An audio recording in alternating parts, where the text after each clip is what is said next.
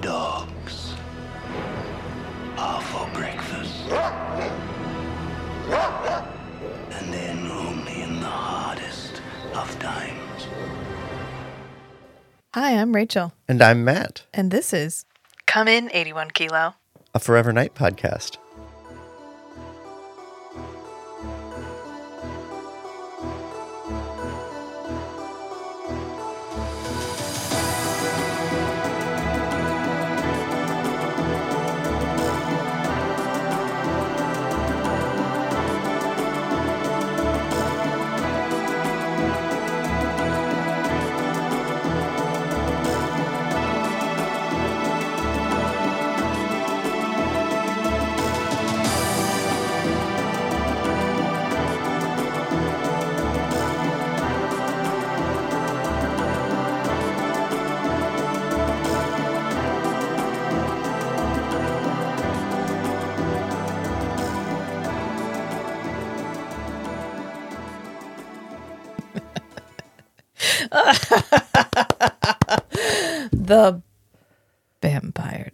Episode.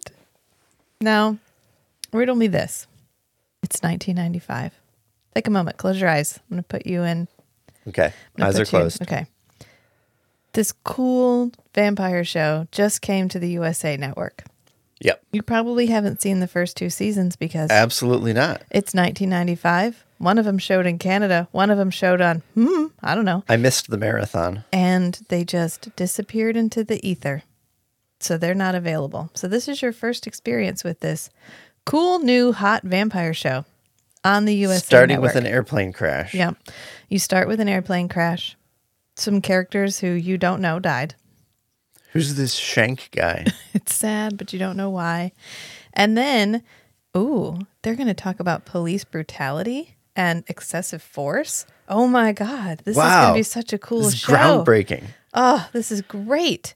Let's see what hard hitting social commentary we tackle next. And then you get your Native American mysticism episode. And since it's Hmm, 1995, that's a little- No, no, it's 1995. Oh, yeah, that's right. That hit. Mm, that was Mm, great. I loved it. Oh, I loved Give it. me more of that. So you put it on. It's the fifth week. You're so excited. You're ready to watch this show. Episode five, season three. Ugh. Let's do it. What's this one about? Tell me how you feel right now, knowing what the fifth episode is. What the fuck?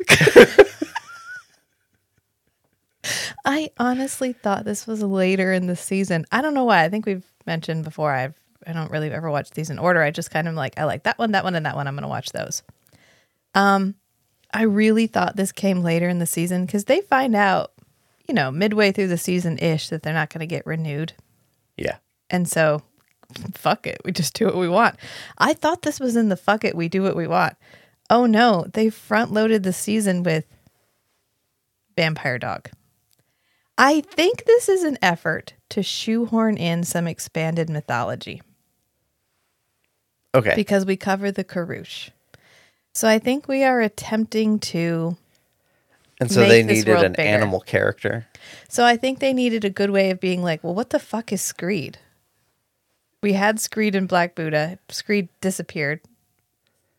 Yeah. Why does Screed only eat rats? Yeah, like what's what the hell is up with Screed? Why is he different than everybody else? And so And so we got a little reference to if you don't eat a human in the first 24 hours or whatever, if your first meal or if your first a- meal. yeah, Okay. That's why when he gives Richard a bottle of cow blood in season one, he was torpedoing Richard's entire life, making him a Karush, but we didn't know that yet. They didn't know that yet. Nobody knew that yet. I think that's what they were trying to do. And I think it's another, we're trying to talk about social issues. We're trying to be like horror Star Trek, where we talk about Right. these social issues, but we we couch it in um, vampire mythology. So we talked about police brutality. We talked about uh, Native Americans and how they should have the right to their own land, kind of, if they can prove it with a really, really old deed. And now we're like, ooh, it's important to still talk to people even after they've been diagnosed with a debilitating chronic illness. So I think it's A, a little bit of way to introduce vampire mythology, and B, hey, check in with your friend. Check in with your sick friends. Check in with your sick friends. Don't don't don't ignore them just because they make you slightly uncomfortable. That they're still them inside, even though they've changed, not into a vampire, but they have like MS or something. Some of them have changed more than others. So, I mean, if we want to give it a little bit of benefit of the doubt, some some BOD, that there it is. But I don't know who wrote this. And then they gave it to the showrunners and they were like, yeah, checks out. Let's, let's make this episode. Um, because of the choices that they have to make to make the dog vampire and that I think is really where the unintentional humor of this episode comes in. I'm all about the I'm all about the check in with your chronically ill friends or your your friends that have some kind of physical or whatever disability because they're still people because they are still people. Um, this is a topic that I think about a lot because almost everybody in my family has some kind of chronic um, disease, disease, just whatever, some kind of chronic condition. Um, and I had to watch my dad go through Parkinson's and then watch him lose friends because it was hard to be around him when he wasn't Dan, the same Dan that he used to be. And it was hard to watch. And this actually does happen. And if you have a friend who has a chronic illness and you do what Tracy does, fucking shame on you. Just shame on you. You don't don't ghost somebody just because they're oh, we don't get to go out and party anymore. Oh. You're not a helicopter pilot anymore? Because they were sorority sisters. right. And then she got diagnosed with um, an extreme form of MS because it's actually attacking her brainstem. And Tracy was like, that makes me uncomfortable and stopped talking to her. Right. If you're not a cool helicopter pilot, what are you bringing to this relationship anymore? Right. Her dad got her a desk job, shuffled her away to a back room, and Tracy was like, "Ch-ch, done. I don't need to worry about that anymore. I'm doing my part. I'm doing my part. But we open with Jody. We don't know that Jody's going to be our main character yet. Um, by all standards of the show, she should be the murder victim, but she's not. She's walking through this park with her dog, Perry. And Perry is growling, and she's like, Is it those squirrels again, Perry? She's like, You know, you sit with me all night on my shift. Okay. So lead me to a bench and you can have some you fun. go you go have some fun. So she goes to sit on a bench. She lets Perry go so he can chase some squirrels. And she's like, Don't go far. Which I guess he does this fairly often because she mentions it to the vet. She goes, Yeah, I know I shouldn't do it, but he doesn't stray. He always comes back. Um, except this time he's digging in the dirt around some flower bushes. And then these two dirt covered hands emerge and pull the dog down. And then we go to da da da da. I'm wondering whose hands those are. Doesn't matter. We never find out. Are they in the credits? The Karush. Are they in the cover? I don't know. Because Screed mentions there's another Karush. Yeah. And he's like, Where should I look And for him? he's He goes, badass. Uh, under a rock. He's like, I don't know, under a rock. he buries himself at night. He he doesn't have a house. I mean, theoretically, there should be more Karushes than there are regular vampires because, I mean, if you make somebody, if anytime they bite somebody and don't completely drain them, they can turn into a vampire, apparently. Because that's how it works this episode. So, literally, anytime they don't finish the a meal, like conversion timeline. it varies. Maybe, maybe dogs can do more with vampirism than humans can. Maybe it's a skill thing. yeah, or- it's a skill issue. or it's how ready the person is to come back. Maybe How the hard del- the person fights it. yeah, maybe the delay is the choice. Oh, like when Nick went to the afterlife. Yeah, he- when he's in he the had clo- the opportunity the to. ball gown. That's the diaphanous uh, mullet spirit. Yes, um, and he has he waffles. He has a conversation. He's like, "No, I don't want to go with you." Uh, he gave me. He told me I could be an immortal fuck boy. You're not telling me I can be be an immortal fuckboy. I'm gonna have lived this life where my first love got murdered by this guy, and then I took the fall for it, and then I went to the Crusades and I got wounded, and now I'm just gonna die. Fuck you, no. I'm gonna go do some other shit first, uh, and then later I'm gonna come back and be like, I should have just died, and they're gonna be like, We told you, but sorry, you made your bed, now lie in it. Um, yeah, that would be maybe I don't know. It's that because she really wants to come back for her dog. So Yeah, she's like, uh, I get to go be with my dog forever. forever. MBB, MBFF, Yeah, man's best friend forever. literally forever. Yeah, Literally. yeah. I like how the golden retriever ho- holds his shit together. The golden, re- the golden retriever becomes the vampire dog version of Nick, but the Rottweiler becomes the vampire dog version of Lacroix. Um, well, in the flashback, the Rottweiler still like sits when Nick tells it to. Yeah, but it's run off and is just wantonly murdering people. oh, right, the because it Lacroix traumatized it. Well, no, I think it's because like the dog temp. I'm just I'm making the joke here that Nick is a Yeah, golden dog- retriever vampire. Yeah. Okay, gotcha, Yeah. gotcha. Thank you. He he is Yeah. the golden retriever vampire. Because the the va- uh, the dog doesn't even really eat for a while. It even sees somebody with a nosebleed and he's like, "Hold it together, hold it together." He doesn't really kill anybody until it's justified, until they have harmed Jody. yeah, Yeah. All right. Well, that was the intro. And then we come back to Nick, and Nick is at home, and he's like, he picks his uh, holster off the table and hangs it on the chair, and then fills a glass with blood, and he's just sitting there drinking. And we're flip flopping between Nick and the dog because Jody is on the phone with the vet, and she's like, yeah, he's been listless all day, and he's off his food. And of course, Nick's been listless all day because vampires. And then Nick opens the window and it's still sunny out. And Jody goes to open the door because she's taking him to the vet and it's sunny out. And they're both like, and the the dog won't go. Yeah. And she's like, all right, fine. We won't go to the vet. But you still have to come with me tonight. And the dog's like, "Phew, dodge that bullet. Thank God my owner is on night shift. Yeah, And then Nick goes into work and Tracy is looking at a dog book, but it looks like, remember the DK books? Oh yeah, yeah. It looks like all a- about X. Yeah, all about is dogs. And it was always just a big picture and a little bit of text because it's like dogs. And it's like, this is a yellow dog. this is a big dog. Which dog is bigger? This dog or that dog? That's what it looks like she's looking at. And Nick is like, oh, are you thinking about getting a puppy? And she's like, nah, my nephew wants one of those wrinkly Chinese deals. And Nick, Nick goes, oh, a Shar Pei. And Tracy's like, see, I knew you like dogs.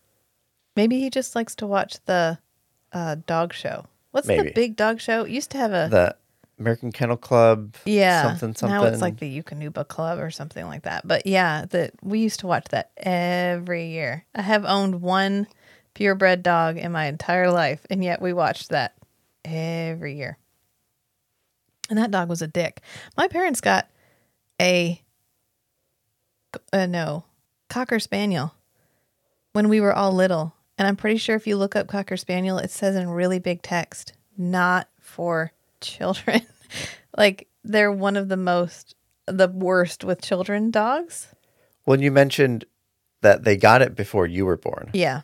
and and when you looked up information about it, they were like they f- they like pack bond Yeah. very tightly, and you can't really add new members to the pack after you integrate them.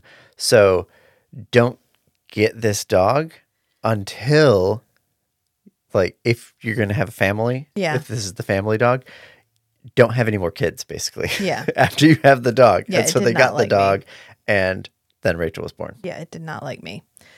And it was expensive, which is what Tracy says. She's like, uh, yeah, the Sharpei isn't just a dog, it's an investment. I could buy a new car for what you pay for one of A these Mazda. A, pu- a Mazda, yes. She goes, I could buy a Mazda. And Nick goes, Mazdas don't fetch. That's the value of the dog though. they fetch. they fetch. Do know, they- they play with you. fetch? Probably. I don't know. there's I heard someone summarize it as there's more difference between like personality wise. There's more difference in the personalities of dogs within the same breed than there is between the averages in each breed. So Ah. basically, the personality doesn't really matter on the breed, or like Yeah. depend on the breed. Well, some do. There are a couple things where, like, They have tendencies. there are tendencies like hunting Yeah. or herding instincts. yeah. But as far as like nice or I mean think we should or probably preface this with the fact that we are not dog people. we're not dog people. Um, I have no specific objections to dogs. I just never in my life want to own a dog. I have owned dogs. Like we had dogs growing up Family dogs. all the Yeah. time. My mom still has a dog. It's the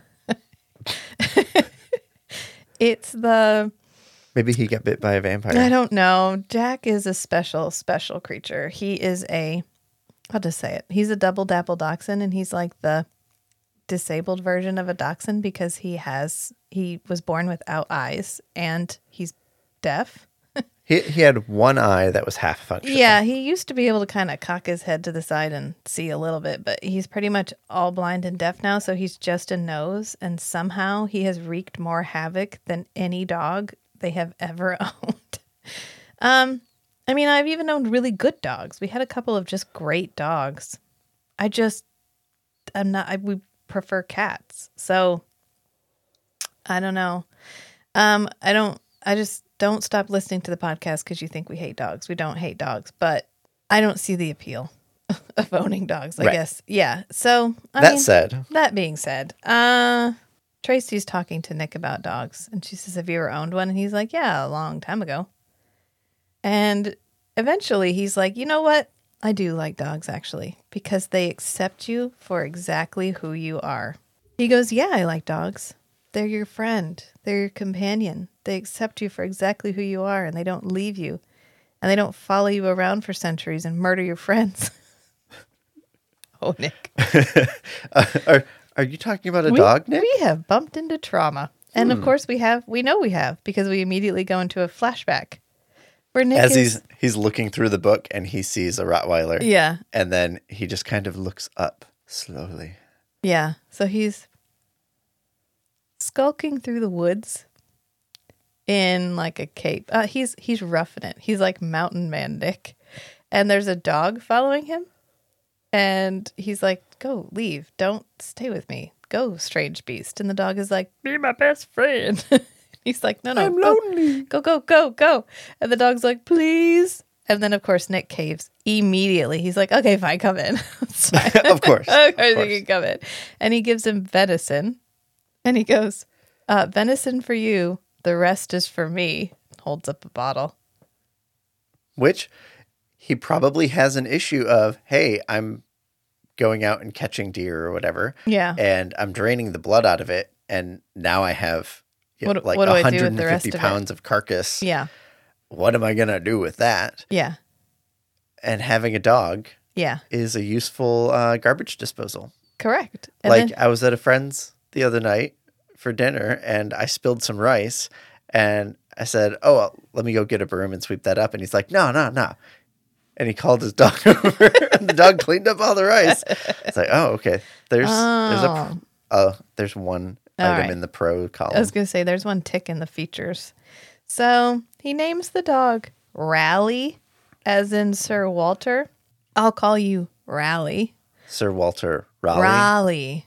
I mean, I don't know. well, in England it might be pronounced differently. In in you know what? I think sometimes Geraint has so many accents kicking around in his head.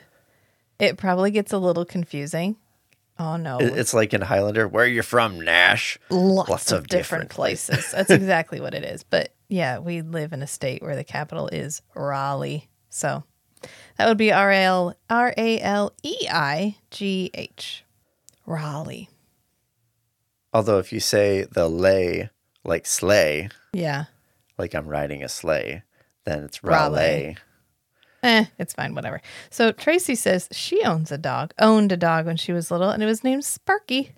And Nick goes, Sparky, huh? And she's like, What? He's like, Nothing. She goes, Well, what's wrong with Sparky? And he goes, Nothing. That's exactly what I would expect you to call a dog. Did you have a cat named Fluffy? But they get interrupted because Reese comes out and he's like, We got a homicide. There's a guy running around town doing weird shit. Y'all catch him? I'll be so happy. I'll buy you both a puppy. And they're like, oh, okay. And so they literally run out to leave. Nick's in. So then we're driving the around. puppy. We're driving around in the Cadillac again, and it's green screen. They must have just been like, no, insurance won't cover you filming actual driving around anymore. It was probably an American thing Uh, versus Canadian studio. maybe I don't know. But then Nick looks up and there's a helicopter, and he's like, "What are they looking at?" And Tracy's like, "I don't know." And he's like, "Fucking find out. I want to know what they're looking at." And so he doesn't say that, but he's like, "Let me see, you know, find out what they're looking at." And so she calls in to Metro Air Control and talks to the lady, and um, they find out that there's a there's something in progress at this park, and they need to get there fast. And, then And this she's, is this is where we find out that the same lady with the dog that we saw earlier also works at Air Yes. Control Dispatch. Yeah, but the joke I was getting to here is she had just given Tracy had just given Nick advice on where to drive, and Nick goes, "Do you want your own little steering wheel?" Pull this guy off. Go round him. Take Adelaide to Jarvis. It's faster. Maybe you'd like your own little steering wheel, huh? And then uh, and then Jody at Dispatch yeah, says go this way, Go- which is the way Nick said to go. no, it's, the way that. Tracy said Oh, it to is. go. Yeah, Oh, okay. I, And Tracy's I like- misinterpreted the smiles. because Tracy was right. You patronizing motherfucker! she knew exactly where to go. and this is when someone comes in to the dispatch and their nose is bleeding.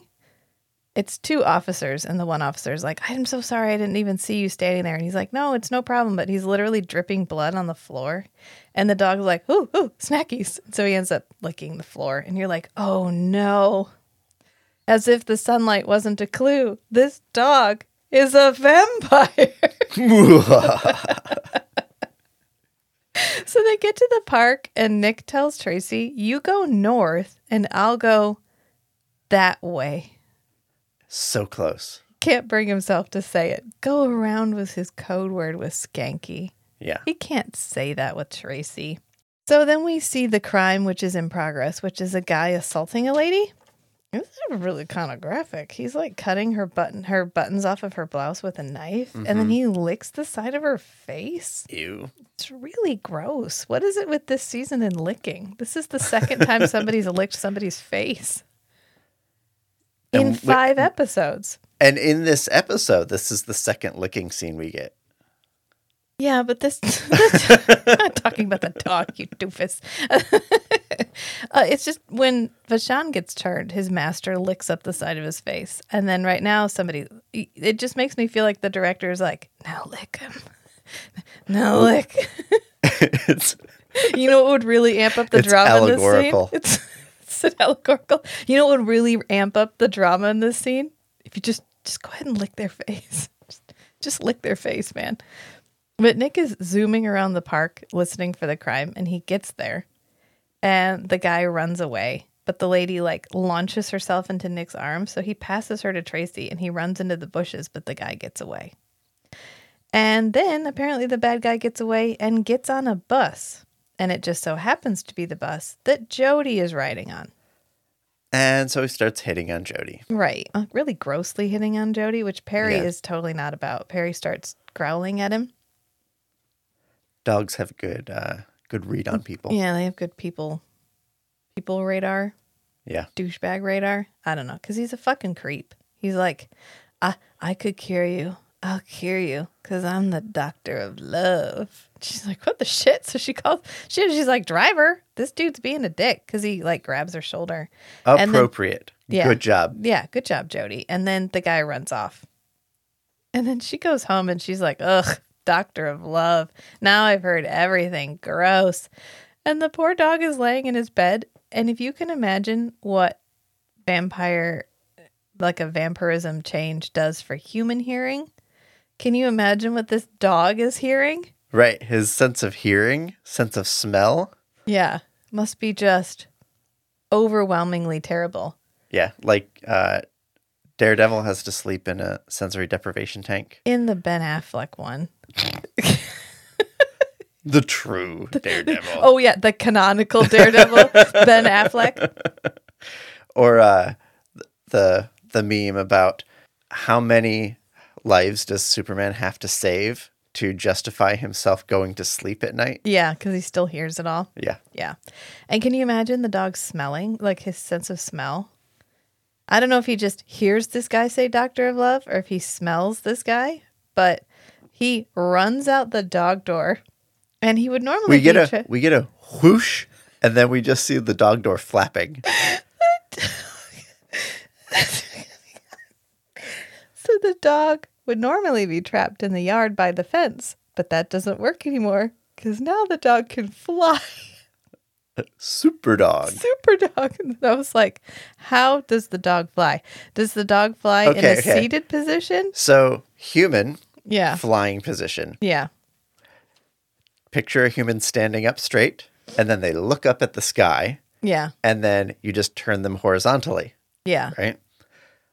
Now picture a dog standing on all four legs, and they look straight up, and then you turn them horizontally, so their tail is sticking straight up, I have- and their legs are sticking straight back. Yeah. I have to imagine it's an extended version of their jumping position. The like Probably. legs out, feet out. Right. The the human position is that way because that's the the lowest like profile Yeah. Uh, perpendicular to the movement. The one- so it's probably something like their jumping position where Yeah. their front legs are forward and their back legs are back. Or they could just kind of tuck their legs up like the Yeah. the cat loaf position or The one I'm choosing to go with is their standing position. That's what Falkor does. Flying around. Falkor has all his legs tucked up. Yeah, Like he's laying down. Falkor but that was probably special. that's how they built the model and they Yeah. didn't want to make the legs articulable. Yeah, because the only other time we see Falkor is when he's lying on the ground. Yeah, we And never so- see Falkor in a walking position. He position. doesn't walk. No. Why would he walk? He can fly. He would just float. right, just float. um, I choose to believe he flies with his legs and all of his legs straight down like he's standing, and you just pick up. The- it doesn't matter. He's off to be the hero because he's going to interrupt another sexual assault in progress. So he whooshes off, and he lands on the roof of this structure behind like them. a mausoleum because they're in a graveyard, right? And so they clearly have a model. Wait, hold on. Are they in a graveyard or They're in like a something, A park. a park, I think. okay? Um, so they clearly have a model of the dog snarling, and they're just pushing it forward for the long shot. That is not a real dog. It's just like, like, like somebody's behind it with the dog on a stick. It's probably like an animal safety thing. oh yeah, Like they couldn't Oh, have the dog up on this ten foot ceiling. yeah, yeah. They probably put it up there, and someone was like, no, no, no, no, no, step too far. Because then when we go to the close shot, it actually is the golden retriever, and Yeah. he's actually snarling, and he attacks the bad guy, and apparently uh, brutally murders him. So so at this point, I said, "Ooh." Oh, oh, and then we we cut to Nick, and Yeah, we they hear come to about, the crime scene. Oh, they something tore this guy apart, and I thought, oh, a detective searching for a a you know a beast that killed a man. There better be a reference to the Hounds of Baskerville in here. And Matt goes, "We better reference the Hound of Baskervilles," and I lost it. I was like, "No, how'd you know?" oh my god! you Pattern recognition. how, how could you even guess that they would that Nick would somehow meet Arthur Conan Doyle? I thought it was going to be just a nod to the story where Oh, no. like somebody's named the same. You like, thought, you thought that's not what happens. So they're all standing over this body in the body bag, and they're like, "Oh man."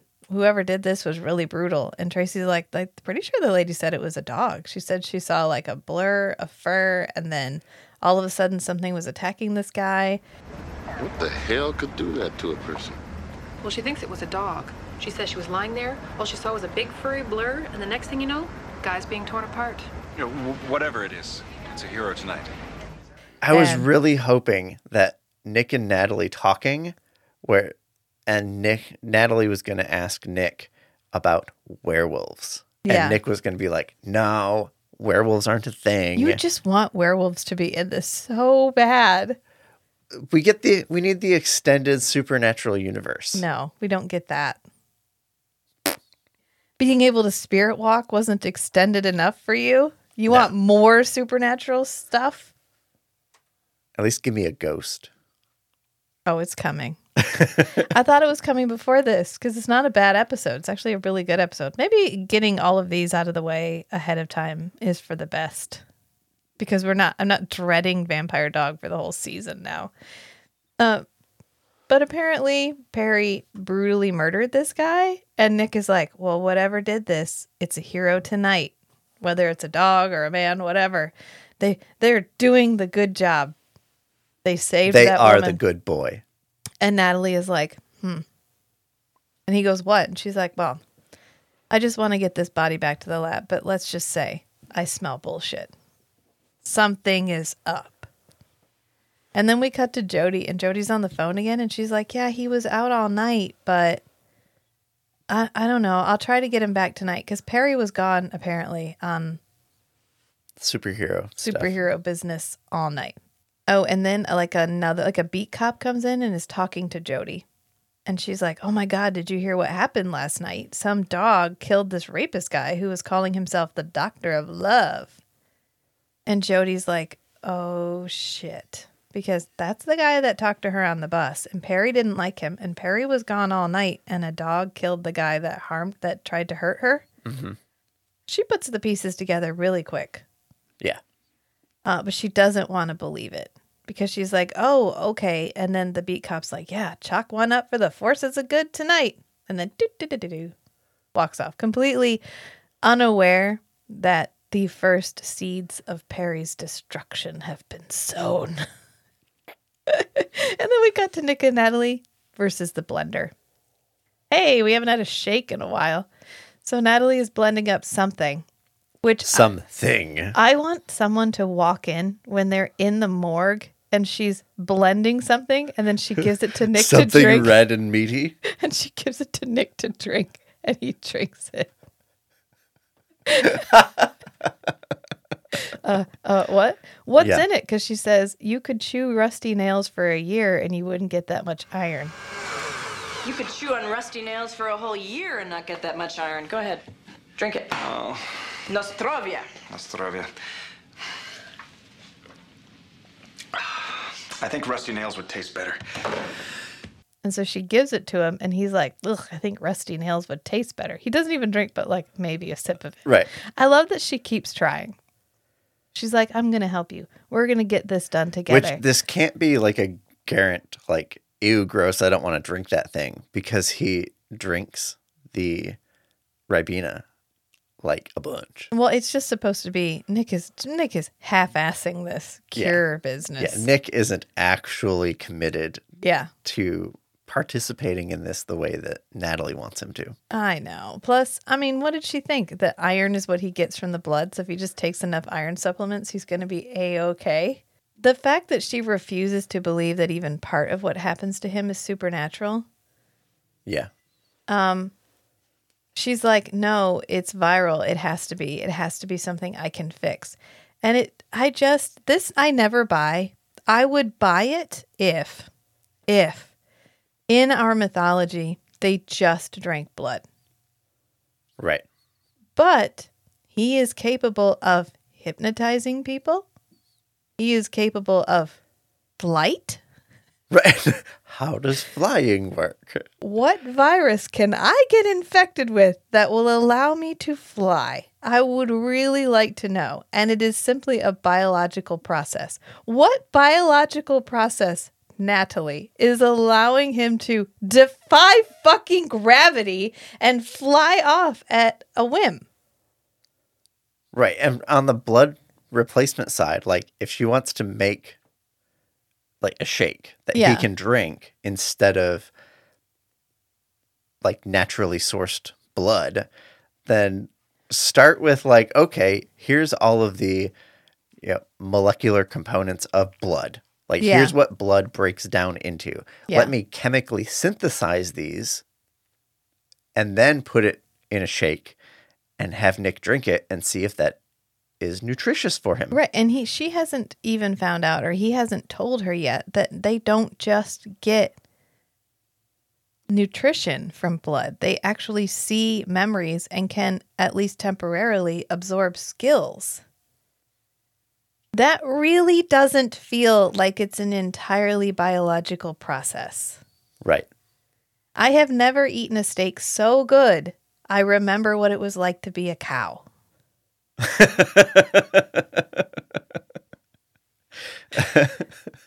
and if I did, I'd be really weirded out and I would imagine it was probably something extraordinary. Yes. Yeah. So she's so focused on curing this, like he got a bad case of the flu and it changed his dietary needs, and she just has to figure out the dietary needs part and the flu will go away. Except he caught a flu that makes him burn in the sunlight, allows him to fly, makes him allergic to garlic, and religious symbols make him burst into flames. If I got COVID and all of a sudden walking into a church made me burst into flames, I would have a lot of questions and none of them would be about antibiotics. Okay. I'm just saying. That's the part that I just never never jived because if you want to go that far, we've been watching too many 70s movies. I just said jived conversationally. Um, if you want to go so far as to have somebody try to cure a vampire, then you need to give them a set of abilities that feel curable. Right. Like if it's just enhanced strength and speed Yeah, you're strong, you're fast, you drink blood, and, and, you heal quickly. you heal quickly, and you might burst into flames in the sunlight. or at least like blister. Yeah, you're sensitive to sunlight. All of those things feel like okay, that's something maybe we can cure. Yes. That's what they do in the Blade universe. We find a cure for vampirism in the Blade universe. That's what Van- that's what Blade Three is all about. The one with Ryan Reynolds and Parker Posey. Uh, someday we'll do that on Strange and Beautiful Book Club, and I will give my treatise on how certain people with certain mouth shapes should never be vampires. Casting directors take note. Matt has heard this particular tirade before, but there's just a certain mouth shape that doesn't handle fangs well. And spoiler alert, Parker Posey's one of them. So, back to the actual episode. Natalie drops that this body wasn't just roughed the fuck up, it was drained. Drained. She's like, as in three pints low. Harry was a thirsty boy, okay? And Nick's like, well, it could be a carouche. And Natalie's like, I'm sorry, wh- what? A what? A carouche. A lower form of vampire. Feeds off vermin mostly. And he's like, oh, you know, I didn't tell you about that. A Oops. carouche, you know, uh, every once in a while you get a vampire that maybe isn't as cool as the rest of us, and they eat animals and shit. a lower form of vampire. yeah, which is probably why everybody gets mad at Nick when he drinks cow blood because he's up Acting here like a carouche. and he's slumming with the carouches. And even Nick is a little bit um mm, well we'll get there. We'll get there because this is when the bus driver comes in and he's like, "Hey, um I got a tip. I heard you guys are looking for a dog that attacked somebody. Well, I had this blind lady and a dog on my bus and this guy describing himself as the doctor of love was like harassing them A guy calling himself the Doctor of Love who looked just like the guy who got killed. Yeah. And they he was harassing that lady and her dog and the dog was being like real sketch about it and I'm pretty sure I'm pretty sure that they're the one that that's the dog. Is there a reward? Can I get I'm a reward? only here in case there's a reward. Yeah. You know, for the dog. for the dog. And meanwhile, Nick has gone to talk to Screed. And Screed has all these rats on a clothesline. He's like Draining them into a jar. song. And Nick shows up, and Screed's like, "Oh, I didn't realize one of one of my kind was hanging around or whatever." And Nick's like, "I'm not one of your kind." Oof. So there's Nick a little definitely some there's definitely some uh, dietary discrimination based on what you eat, which is probably why Lacroix's like, stop eating cows. You're like them, you know, the carouche, the The ones we haven't even talked about. the ones we For two seasons. before. And then Screed goes off on a rant. And I'm not going to lie and pretend I can understand everything Screed says because we do not have a subtitled copy of these episodes. I think it's the dialogue is designed to be incomprehensible. Yeah, it's rambly, it's long. Screed is selling the fact that he is different from Nick, I guess. I don't know how to describe this. He's supposed to seem pedestrian to Nick's more like clean cut. I don't know. Sophisticated. Sophisticated, I guess. But he go he's like, Oh, have you turned any dogs lately? And Screed's like, well, I couldn't say. You know, sometimes you get hungry, then you get interrupted and you don't quite lick your dish clean and you know, things happen. And he's like, Well, have you turned any dogs recently? And he's like, Since the Cuban Missile Crisis? And Nick ends up paying him. He gives him a hundred dollar bill, and he's like, "Oh yeah, there is another carouche around right now. He's a real badass motherfucker. He could have done it. I haven't bit. I, I'm not. A, I'm not a fan of dogs. He's like, they're too bitey. They're too growly. Not a fan. Uh, more Yeah. of a rat guy. And but that guy, you know, he likes dogs. And all I could hear was Brad Pitt from Snatch. He's like, "You like dogs?" and this led me to the thought: If Screed does not completely drain a rat, are there vampire rats roaming Oh, about the subway? And at the end of this episode, we find out that the vampire, the non human vampires, can turn humans into vampires. so Is there a vampire rat infestation? there must be something, there must be some mechanism. Well, okay. I, I use the word must here. Yeah. um, but it is in the the sense of for the world to exist as it does and this vampire mythology to be true there must be to satisfy those two conditions there must be some mechanism in action Yeah. that is tamping down on the rates of vampire animals. Maybe Okay. it's a level of like mental sophistication. Like if a rat doesn't know not to go out in the sunlight. Hold on. Okay. How, how I have I have a suggestion. Okay. We know canon that when you are getting turned into a vampire, you get the choice. Yeah.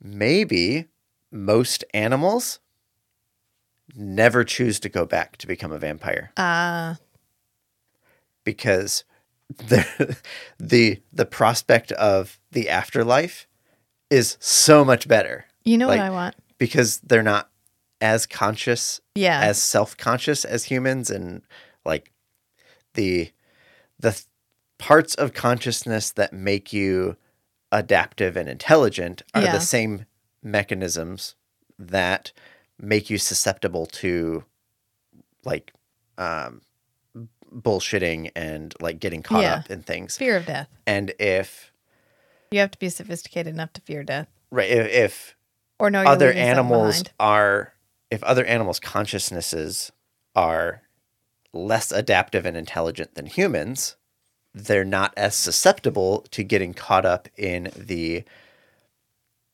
the hedonistic Yeah. pleasures that are actually detrimental to your existence so when they get to the afterlife and they think oh i could go back and be a vampire it's like nah that and it wasn't great. I remember all of the bad things, and I can't delude myself about the prospect of being more powerful or whatever. Yeah.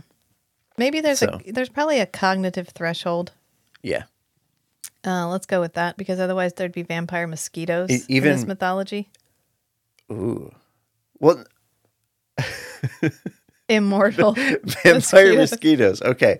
So that would mean a vampire would have to drain a mosquito. No, it's mis- sometimes they just have to have enough vampire blood. Because remember the ladies that were just getting injected with vampire blood and it was slowly turning them into vampires? Mm. yeah. Yeah. but maybe insect biology is different enough from human biology. Their blood's different. You know what I want just to derail us from this conversation a little bit because we're definitely spiraling here. I want a Rescuers Down Under meets Forever Knight kid show where it's a bunch of little rat like mice, vampire mice. and one of them is a vampire mouse, vampire mouse detective. vampire mouse detective who's seeking. who's just trying to be a good guy and he's a little mouse detective and he has to have curly blonde hair. Yeah, like the like rescuers down under, so we can interact with a whole bunch of other species, and yeah, and nobody knows he's a vampire, and he's trying to just live his life, but everybody he knows dies in like two years, so he has to move on every thirty days.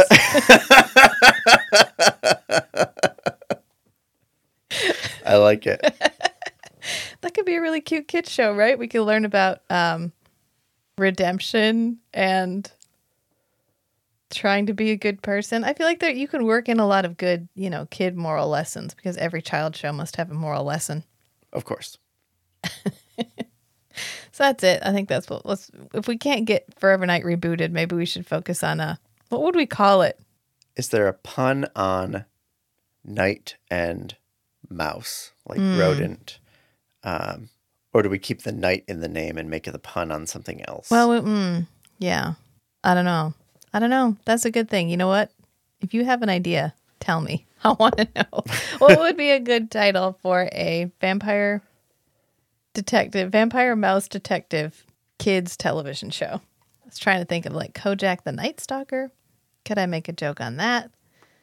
Sorry, I was spiraling on all of the titles of weird 70s to 90s vampire slash supernatural at night shows.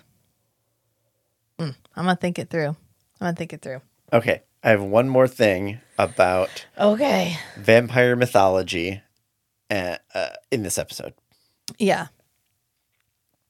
uh, pertaining to animal vampires. Okay. So we know that for human vampires, if their first meal, their first meal of blood, Yeah. is not a human, then they will not like hunger for human blood. It's like any other blood is great. Yeah. But humans, eh, uh, I don't really like it. So, just from the one sample of one species sample of humans, does that is the mechanism like if I if my first meal is the blood of my own species, then that like codes me to hunger for the blood of my own species. Yeah. And other species' blood is ew. Uh huh. So then, when a dog gets turned into a vampire, if their first meal of blood is not a dog, then eh, any other blood is great. I don't really hunger after the blood of dogs. So it's kind of like a cannibalism thing. Yeah. So if we had left Perry, the dog, to his own devices, like the the natural like vampiric hunger would be for the blood of your own species. Yeah. But then if you subvert that by drinking blood from another species, Is he the dog version of a carouche? is he the dog version of a carouche because now he he can literally drink any blood that's not a dog because otherwise it would be problematic because then Maybe his everywhere first he was goes squirrel. well his first meal was the rapist guy Well, that we that's the only one we saw. But he was off leash. He got turned into That's a vampire. If it happened Well- immediately, he could have run off and gotten a squirrel. he yes he i guess he could have run off and gotten a squirrel before he went back to jody that first night Yeah. But Because he goes a long time without eating. he does Mm-hmm. Hmm. So he had to have gotten something in the middle. there. Oh, but historically, the vampire transformation takes a while. Yeah, but they're dead for the for the duration of the transformation. Once they wake up, they're a vampire. Except for uh, Richard, Natalie's brother. Yeah. Well, he was alive for a while. he was really really injured. It took a while for his body to repair. So, Maybe it took him a long time to be- make the choice. but you're only making the choice like while you're in that time period of time where you're dead, Yeah. right? Yeah. So, yeah, I guess, and but we don't see vampire eyes until vampire dog eyes Yeah. until later. So, in my head Are you what trying happened to is make it consistent? Are you trying to make Forever Knight consistent right now? I can do it. Okay. This is a, The a rules labor will of, get outrageous. This is a but- labor of Hercules. I'm here to see how you handle this. or maybe this is like in the Dresden Files. Uh-huh. when Bob and Harry are talking about magical theory, whatever, Bob mentions something like, Oh, I have to, I'm going to need some time to figure out what's going on because the laws of magic change over time Yeah. so that the the mechanisms of how magic physics works are different if there's a long enough time difference. And so maybe in this case the rules of vampire mythology shift over time. Mm-hmm. They evolve over time. It could also be person specific. Yeah. Yeah, there could be a lot of subjectivity to the to the application of the Yeah. the vampire mechanisms. Okay. Do you feel better now? Oh, yeah, I got. I Okay, got. good. I think we we put a lot down there. Yeah, we did. We put a lot on the table just now. But we're back to Screed. And the one thing I like about Screed, I like a lot of things about Screed. He's such an interesting character for them to add. And I just love that somebody was like, what about a Cockney dude that just lives in the sewers of Toronto? And they were like, yeah, fucking yeah. Genius. Genius. So he Get has, this man a promotion. he has all this rambly dialogue, which is for the most part unintelligible, but it does allow uh, the writers probably to sneak in, or maybe this actor, I don't know, to sneak in a lot of insults to Nick, like self meta insults. Because at one point while he's rambling, he calls him defective knight. yes. And then he calls him Dicky Nick. Which I heard that and I thought, okay, that could that that's kind of catchy. Yeah, it's good. You at first glance you're like, "Oh god, this is like nails on a chalkboard." And then if you actually listen to what he's saying, he's like, "Okay, he's pretty funny. He's actually a intelligently written character with He's a witty character. unintelligible dialogue." Yes. yeah. Uh, but he promises to kill the dog. He's like, "I'll I'll hack off its cabeza, its head, cabeza, or I'll stake it or whatever." He's like, "Don't worry, I'll find it. I'll take care of it," which he absolutely does not because we don't even ever see him again. He must just take this money and bail. doesn't do anything. Well, Nick ends up running into the dog first. Yeah, I guess because he goes to dispatch to see Jody. Uh, they go to dispatch, Tracy and Nick, because Tracy's like, I think I have a really good idea who the dog is because I know this lady who's in dispatch and I just talked to this bus driver and the facts all match. I'm pretty sure it's Jody. Let's go talk to her. And as soon as they walk into the room, Nick senses another vampire. So he's like looking around trying to find the other vampire. And so he's making uncomfortable eye contact with everybody. So this tall blonde dude just stalks into the room and starts staring everybody down.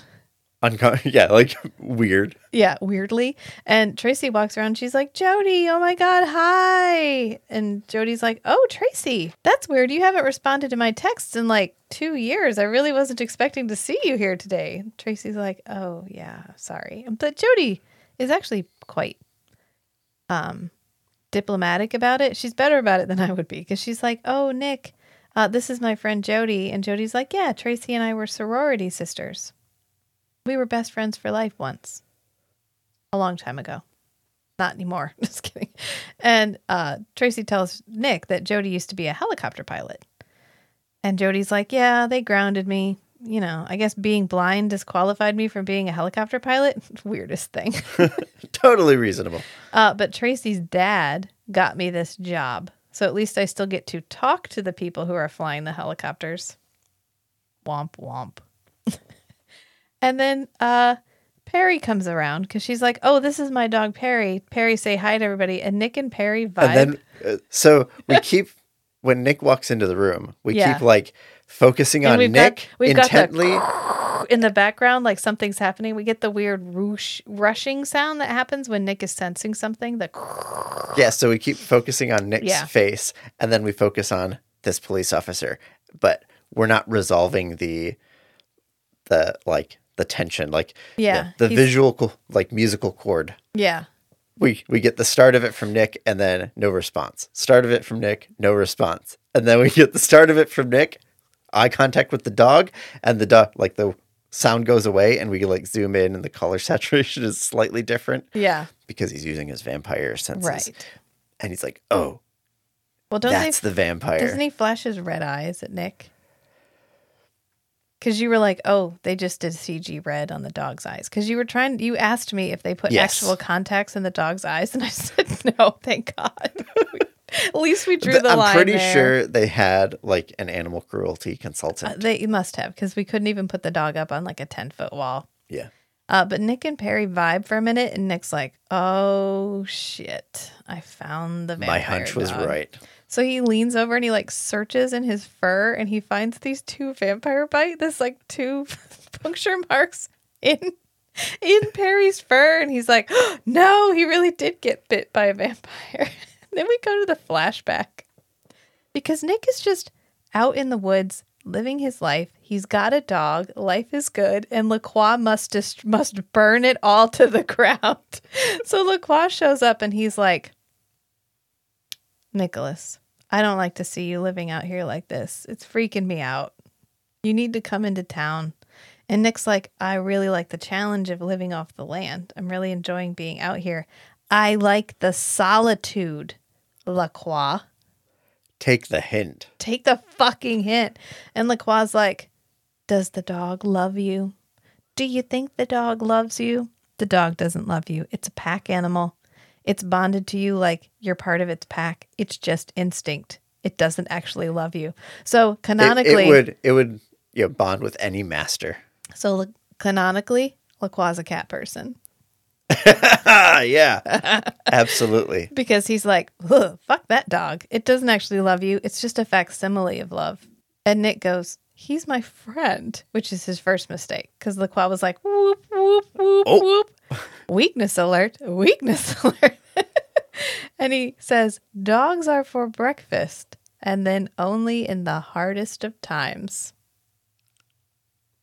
God, Lacroix couldn't fucking leave him his dog. You can't let the man have his dog. Is it a compulsion?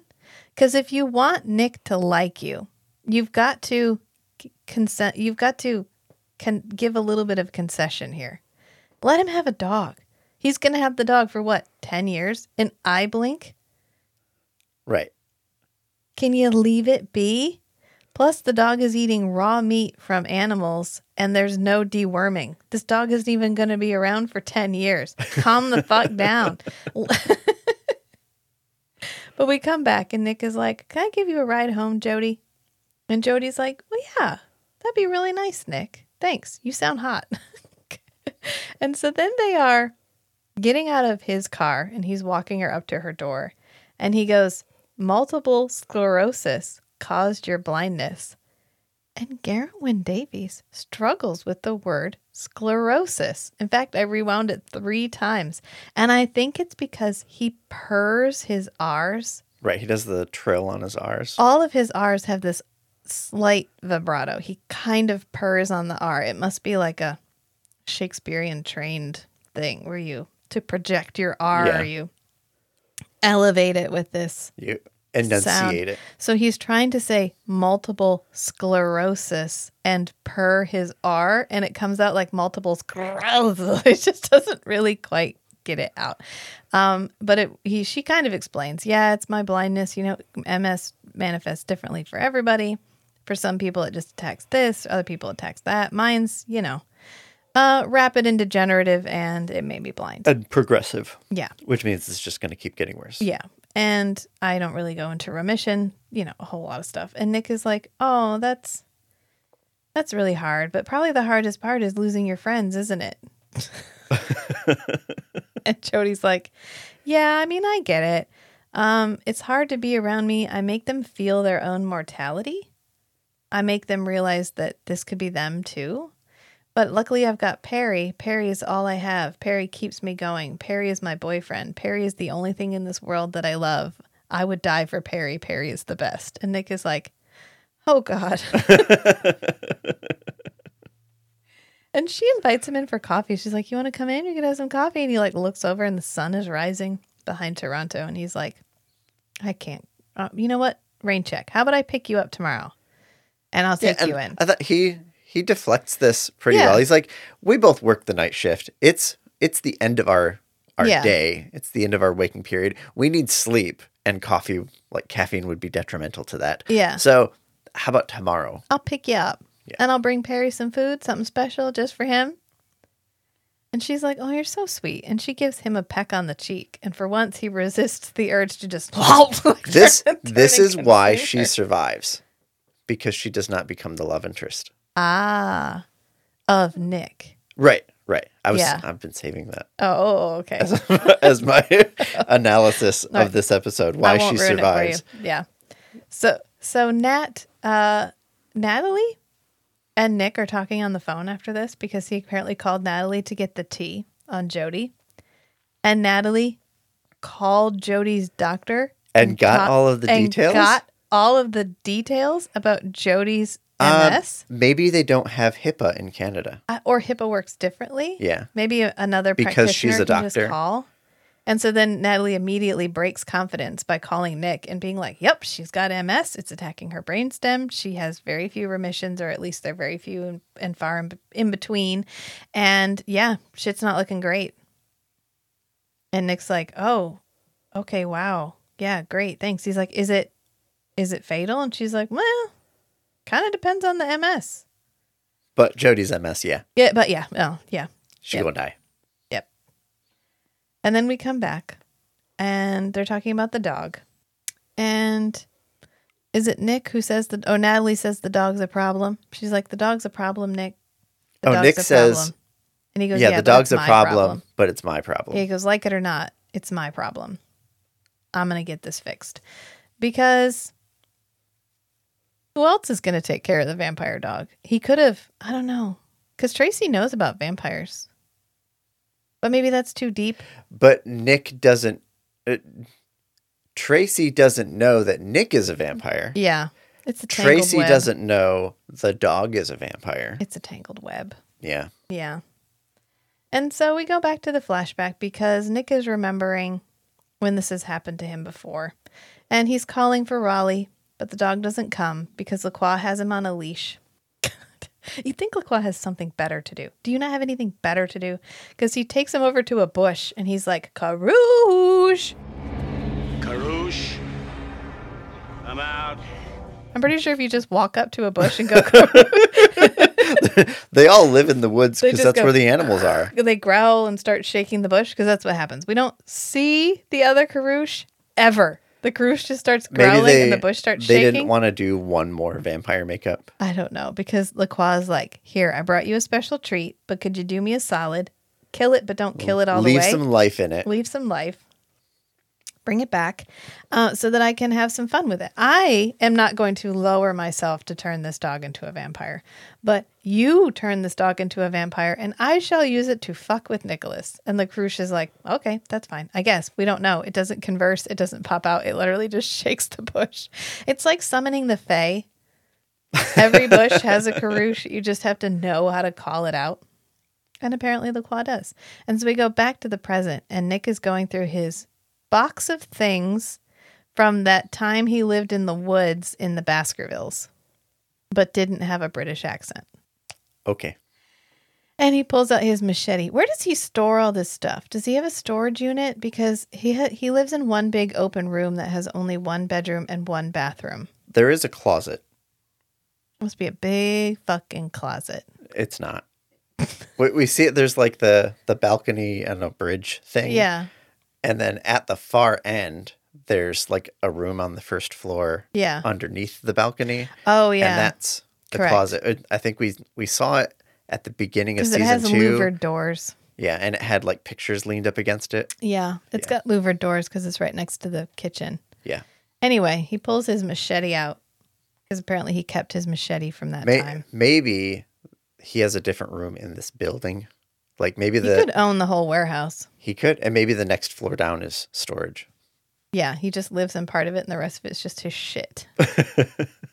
Because he's a vampire hoarder. Because he kept this machete, and it always reminds me of. There's a really good movie, and maybe someday we'll cover it on Strange and Beautiful Book Club. But it's called The Man from Earth, and it's a hmm. Elevator movie where we just have a cast, and they're in a room, and they're having a discussion about what it would actually be like to meet somebody who, in this case, is ten thousand years old. Right. So the main character is just he's a from the Neolithic period. Yeah. He's like pre-metal The- technology. This dialogue is the entire movie. and the dialogue's the entire and so they ask him, "Do you have anything from that time? Like what what do you have? Did you keep stuff?" And he picks up a Sharpie and he's like, "Would you keep it? Would you store this and save it? Right. This is just a mundane years. tool It's just a tool." of your time period. Yeah. You throw it away when you're done with it. Yeah, he's like, no, I didn't keep it. Why would I have kept it? It would have been as meaningless to me as this sharpie. And I always remind it reminds me of that when we have these characters that have stored all of this stuff. It's just a machete. Is it a special machete? Was it gifted by somebody? Is it engraved? It's probably engraved. Everything he owns is engraved. So then we cut to him giving the dog blood. He's got a little flask and he's pouring blood into this dog bowl for Ro- for Perry, and he puts the dog bowl on the ground. And Perry's like, "Oh, thank you." So she walks in. Jody walks in and she hears the dog eating, and she's like, "Oh, good luck. He's super picky." And then she hears You him have the eating, magic and she's like, "Oh, you have the magic touch." And he's like, "I just knew what he wanted." Yep. Sure. And then we cut to Tracy, and Tracy's trying to make amends, I guess, because she's got this dog bone and she's putting a bow on it. But I don't know if this is for her, for Jody, or if it's for her nephew, because Nick asks if she got the whole sharp pay thing sorted. And she's like, Yeah, I talked him into a dog from the pound. It doesn't have a tail, so it had a discount. Hi. Hey, took some coaxing, but I talked them into a mutt from the pound. No tail. Big discount. Congratulations. Now do you feel better? Okay. And maybe police officers don't make enough money. I don't know if this is a commentary on Hey. her just not wanting to spend the money. or- I support this mini plug of don't buy purebred dogs, adopt, never shop. Absolutely. So, hey, adopt, never shop. Thanks, Tracy. Excellent choice to talk them into that. Yep. Uh, but Nick, Nick gives a little mini pep talk to Tracy here. He's like, you know, I have, I have friends like you where I haven't talked to them in a hundred, a, a really long time. People drift apart, go their own way. Well, it doesn't have to be that way. I've had friends I haven't seen in a hundred in years, and uh, you know sometimes you can pick up where you left off. He almost slips up. It must Yeah. be hard because she knows. So he's right on that bitter edge of being able to be himself with her, but Right. at the same time, he can't because she doesn't know he specifically is a vampire. And he's trying to protect her by not telling her. Right. The knowledge is only one way. He knows that she knows, but about vampires. Yeah. But she doesn't know that he knows about vampires. So he's just so close to being able to live his life as who he is, but also get to do what he wants. yeah. and yet he can't. And so he almost says, I've had friends I haven't talked to for a hundred years, but he backs up and he's like, for a long time. Um, but you know, you can still pick up where you left off. There's no shame in going and talking to her and Doing reestablishing anything is your better than relationship. doing nothing. And she's like, I just don't know. I don't know what to do. Like, I don't know how to talk to her. And he's like, go and tell her that. Yeah. That what you're telling me right now is Yeah. what you should be telling her. He's like, my advice is just to try. That's good advice, actually. Yeah, just go and try to be with them. yeah. They are. She's still Jody. She's just Jody with a little bit of extra spice. Just go talk to Jody, okay? And this is when we cut to Jody because Jody's in the dispatch room again, and this guy trips and spills his hot coffee all over her. And Perry flips his shit because we've already kind of skirted up with Jody about like, if it's Perry, you won't get to keep him. He literally brutally murdered somebody. And she's like, but he's such a nice dog. He's my best friend. And they're like, well, we're not going to do anything until we have proof that it's Perry because right now it's all circumstantial. Perry's behaving himself. Yeah, because Perry's behaving himself. But then Perry flips his shit and attacks this guy. And we cut kind of for, forward in the future a little bit, and they're patching this guy up. And Perry's looking really contrite, sitting next to Jody. And Nick is like, "Ah, Perry, you done fucked up," because he's standing right there. And then we go back to the flashback, and Nick is following this trail of bodies, and he encounters this gentleman, this British gentleman, who's looking for a beast who's been roaming around this area. People say it's like a hellhound because it's killed people in the village, it's killed people here. And he's like, Good to meet you, sir. I'm Sir Arthur Conan Doyle. Good God. That'd be number four then. I suppose you've come about the reward.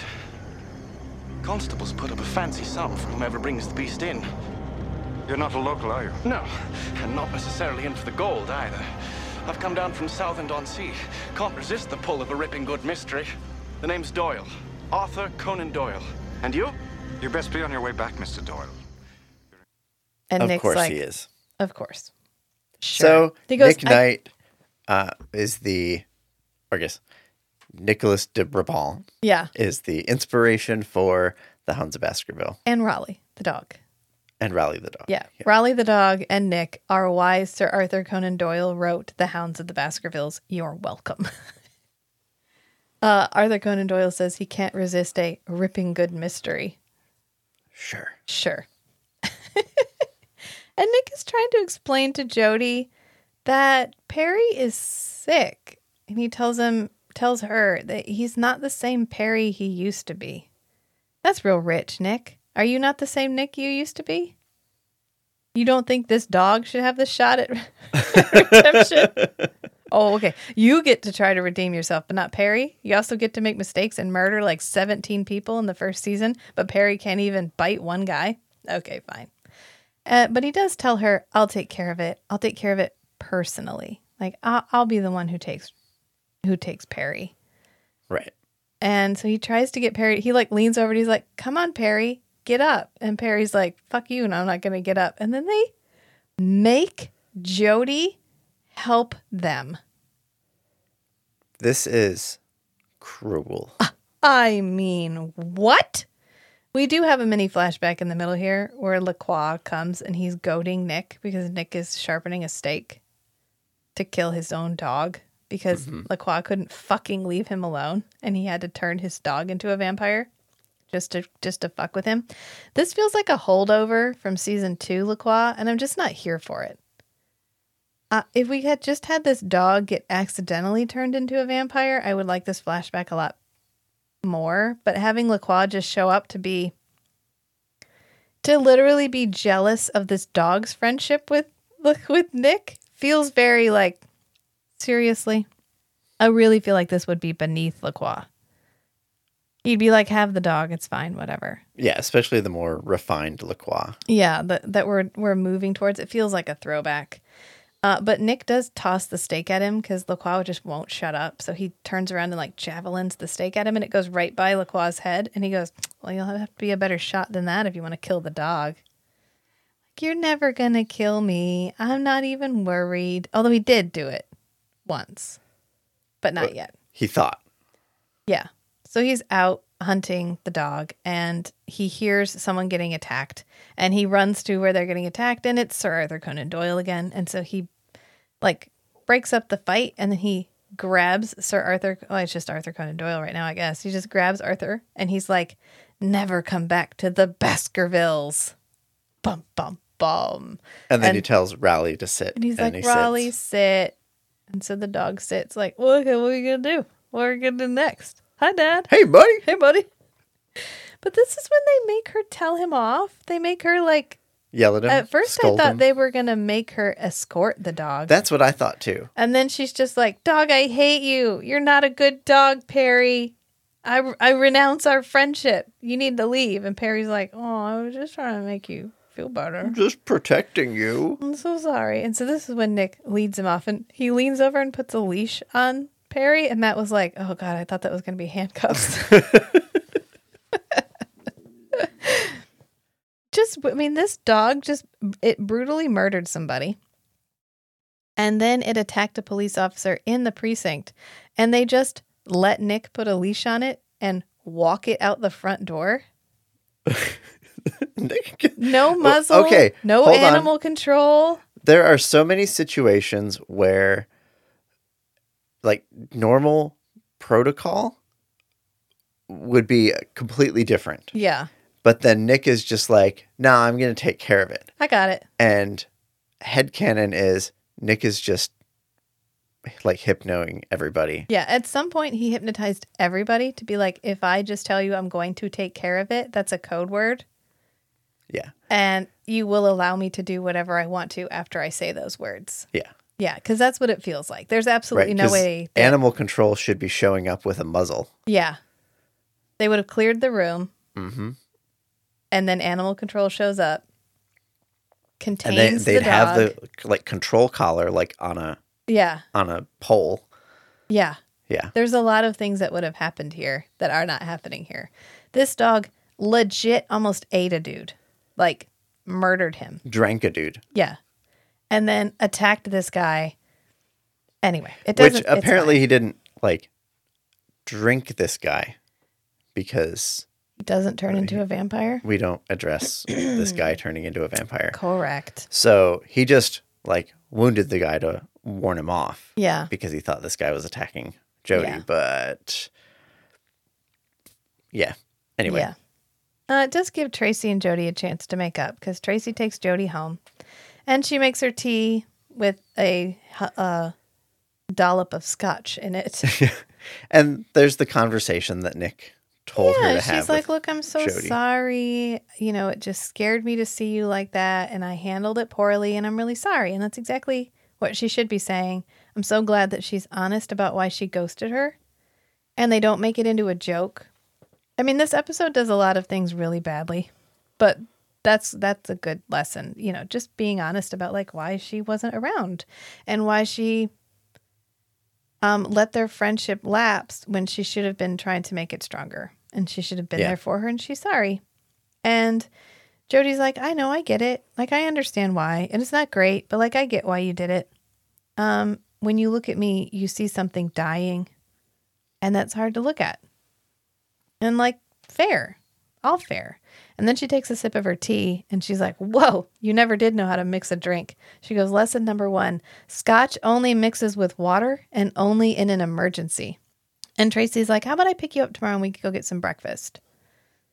And Jody's like, I would really like that. I would really like to spend some time with you. And then we cut to Nick, and Nick has this dog in like a park, and he's got his machete and he's sharpening a steak out in the field or wherever they are. right. And he's got this heavy chain. Yeah, he's got Perry heavily chained to this tree. And uh, uh, he's got this giant, he's got a sword. It's not even just a machete, it's a huge ass machete. Right. I feel like beheading a dog, as brutal as that sounds, is the lower hanging fruit of how to dispatch Humanely. a vampire dog. Yeah. Because otherwise, you have to kind of. How do you find a dog's heart? It's like a. It would be so much easier to just take the machete and be done with it. But he's, you know, belaboring it. Maybe he's taking the long way around because he don't want to do it. yeah. So he's taking time to sharpen He's procrastinating. And we go to the flashback of when he had to do this to his dog, to Raleigh. And of all the low down, dirty bullshit that Lacroix has ever done to Nick, making Nick kill his own dog is really far up the list. Yeah. It's so far up the list, right up there with tracking down and turning a little boy into a vampire just to teach Lacroix, just to teach Nick a lesson and give Jeanette a gift, all wrapped into one. um, because we see him take the steak, and then we see the dog, and then we hear like a whi- whimpering sound, and then the chain goes slack. I'm sorry, my friend. Yeah. implying that Nick had to kill his own dog And did. and did. That's some bullshit. That's that's low even for Lacroix. I mean, I get breaking him up. You know, maybe just take the dog and get it adopted somewhere else. Don't I don't know. That's just the quibble. Cuz we right. come Because back you could just steal the dog. Yeah, he did steal the dog. He And stole drop the dog and he gave it to a bush.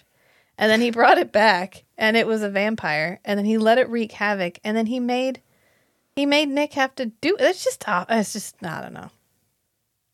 That's Yeah. some bullshit. But then Nick is still standing there remembering this because he's about to have to do it again. And it's sad and it's horrible and it's probably right up there with like the worst things that he's ever had to do. Clearly, it burned itself into his memory because this brought it all back for him. But I have to think about the chain of custody for the dog at this point because he walked out with the dog and then he Right. just This is another part of with the, like animal control procedure. yeah. There'd be a muzzle and there'd be a you know, chain of custody. Yeah. But we don't have to contemplate that for very long because Perry escapes. He breaks the chain and he flies off.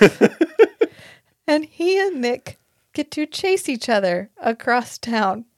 And just the visual, if you just imagine the dog, however you Like want the fully dog, stretched out. however It- you want the dog full to be flight flying. position. full flight position, just pushing off, and then Nick after him over the top of the buildings of Toronto, uh, and then sometimes on the ground too, where we get the little between the trees. the vampire speed dog point of view camera, where it's Which- rushing through the grass. Which really needed like a snout fixed to the bottom of the yeah, camera. like the Beggin Strips commercials, where it's like you just hear the sniffing sound. but he ends up like subduing Nick and flying off, and the dog goes straight to Jody and comes in the house. And Jody's like, Perry, have you come back to me? And Perry is just growling. And she's just like, Oh my God, Perry, I'm so happy to see you. Come here, Perry, come here. And then she's like, But I can't keep you, Perry. You know that. I have to send you back. And so she's getting ready to make a phone call. And this is when and Nick lunges. Nick like whooshes over the fence. We see him like land over the fence.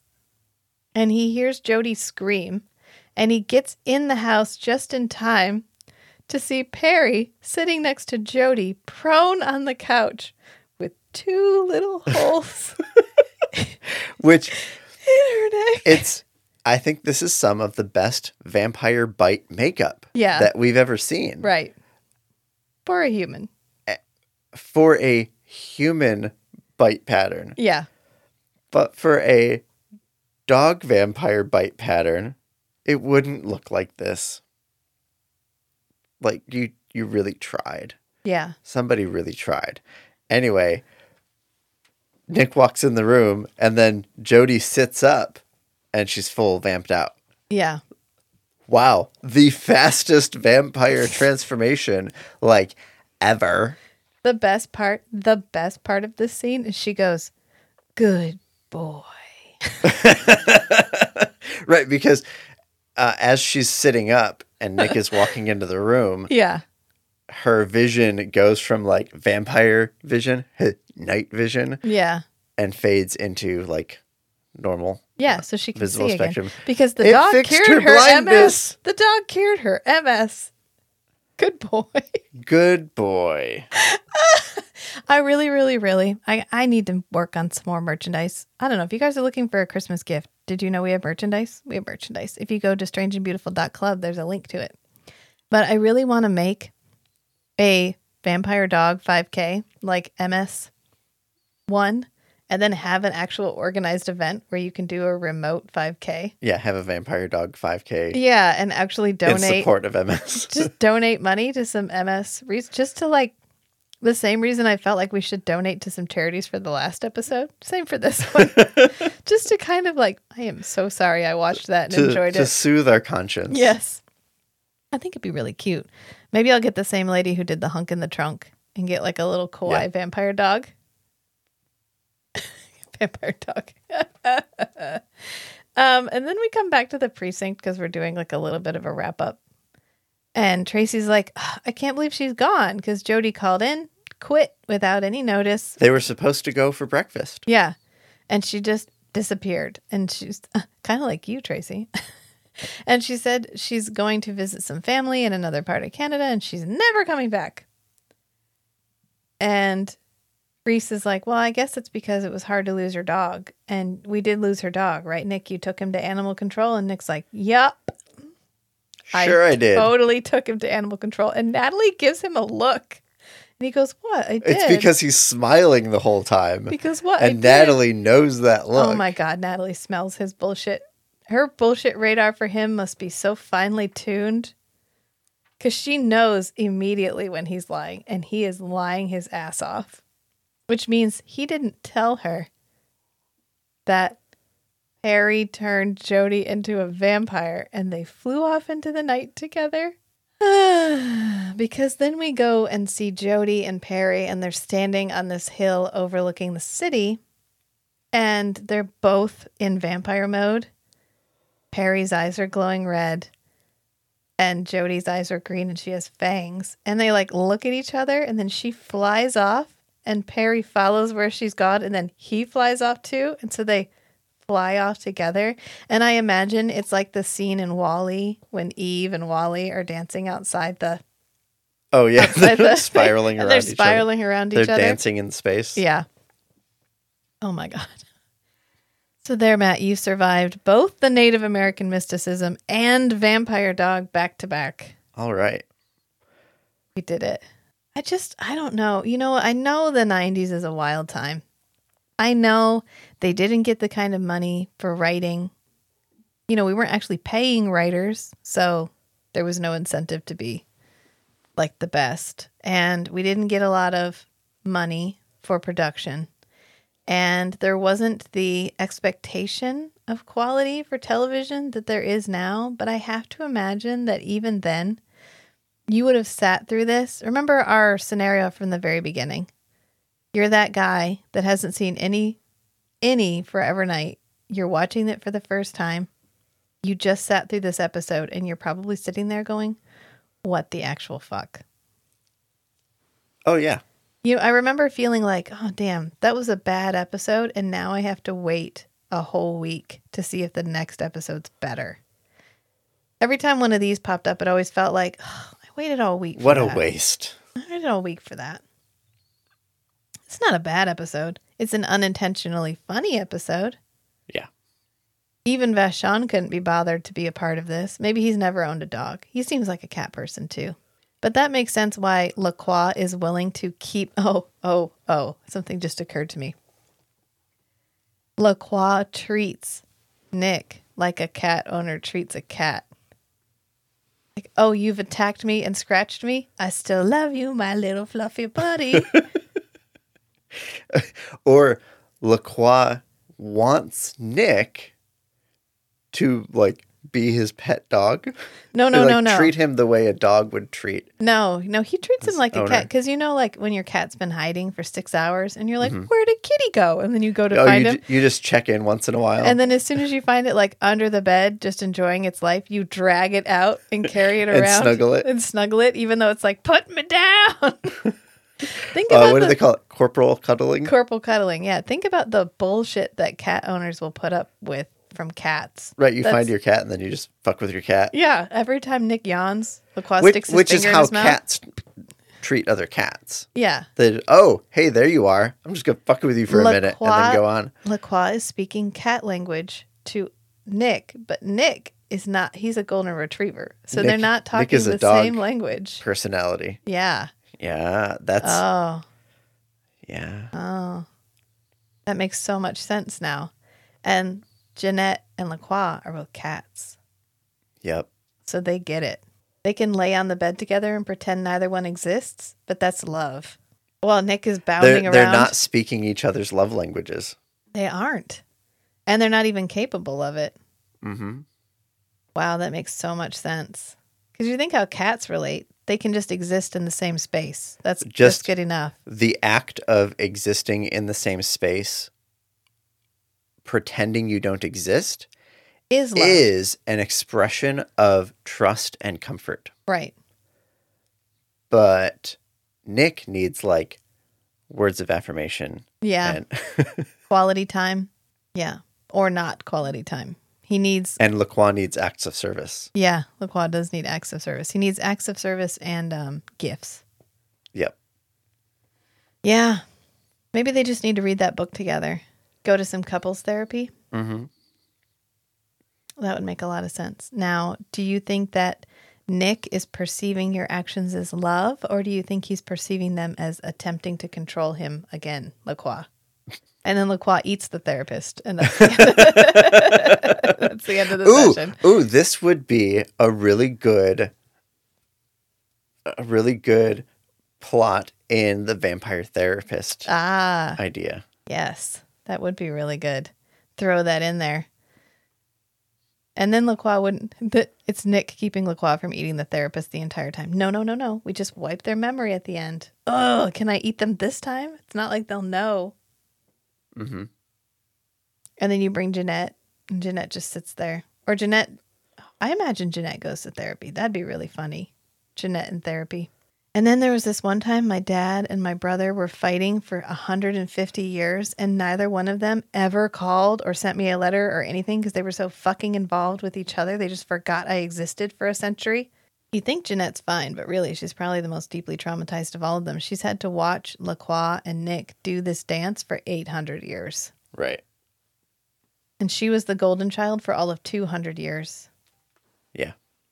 I think there's a someone made a web comic where uh, Chris Griffin from uh, Family Guy? Family Guy and Bart Simpson from The Simpsons are in couples therapy, and Bobby Hill from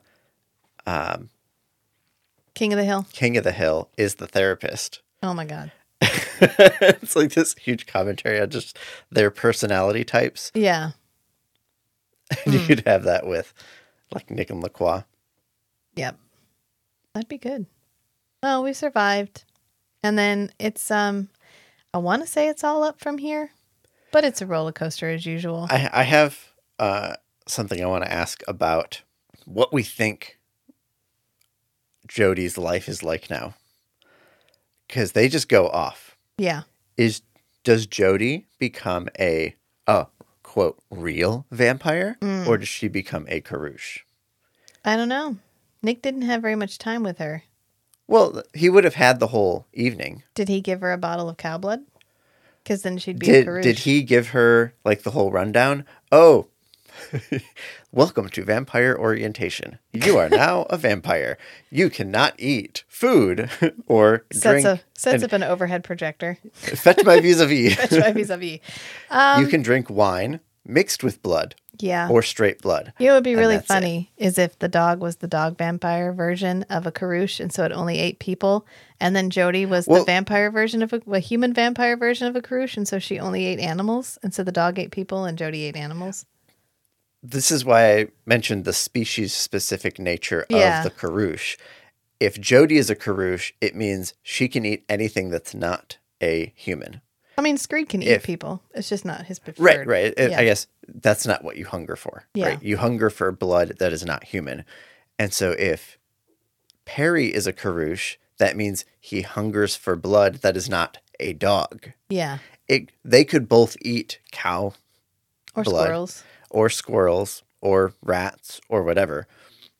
So them both being a Carouche really gives them a huge overlap in blood supply.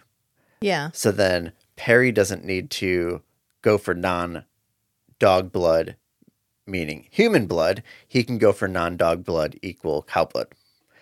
But then Jody can also go for cow blood. Yeah. Can she see when she doesn't have the vampire eyes? That's a good question. Because both times we see her seeing, it's because she's got the vamp eyes. It would be a good cover for her because they're both already used to living uh, according to their roles, where the Perry is the seeing eye dog. Yeah. So then, if she if she unvamps herself and she's actually blind, then just Perry pretends to be her Does seeing it- eye dog again. Does it make Perry more intelligent?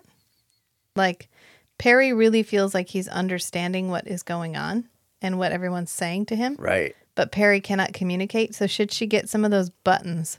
So, Meg is always trying to get me to get those buttons for Pippin and then over, like, put the default voice as, like, Lacroix. Do your duty. Feed. Um, and then she gets, yeah, some melodramatic vampire dog voice for the buttons. And so it's like, Mother, I hunger. Click. I imagine that Nick gave her, or like, educated her on welcome to your life as a vampire. yeah, yeah. No, I'm just talking about like uh, they have eternity to spend together, but Perry can never talk to her. right. So it's a weird enmeshed relationship with a dog for all of eternity. Yeah. Yeah. Hmm. I don't know. Does a dog vampire get stronger as time goes on too? Like eventually he'll be unkillable. Oh, oh. Okay. So Yeah. the sire vampire and their progeny Yeah. have a psychic connection. Oh God. Okay. yep. I get where you're going. That's how they communicate. yes, they can. They're psychically linked forever. She can feel the dog's emotions, and he can feel hers. Yeah. And if Lacroix is any indication, he might be able to even read her thoughts. Right. It might even be the any limitation on the psychic connection could just be the the like extra self-consciousness of like human consciousness. Yeah. It blocks a lot of it by default. But Perry would be like, "No, I'm sharing everything with you." I love you. And so, okay, so now in my head canon is that she can read Perry's thoughts because he fully opens the vampire psychic connection. Okay, there you go. That makes more sense because I was like, man, she's stuck forever with this creature, which with with with which she cannot fully communicate.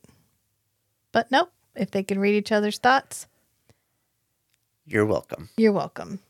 I don't know. That's weird. What about what if they break up later? Like they just want to spend some time alone. Well, then they just put up the psychic wall. Yeah, but what does Perry do?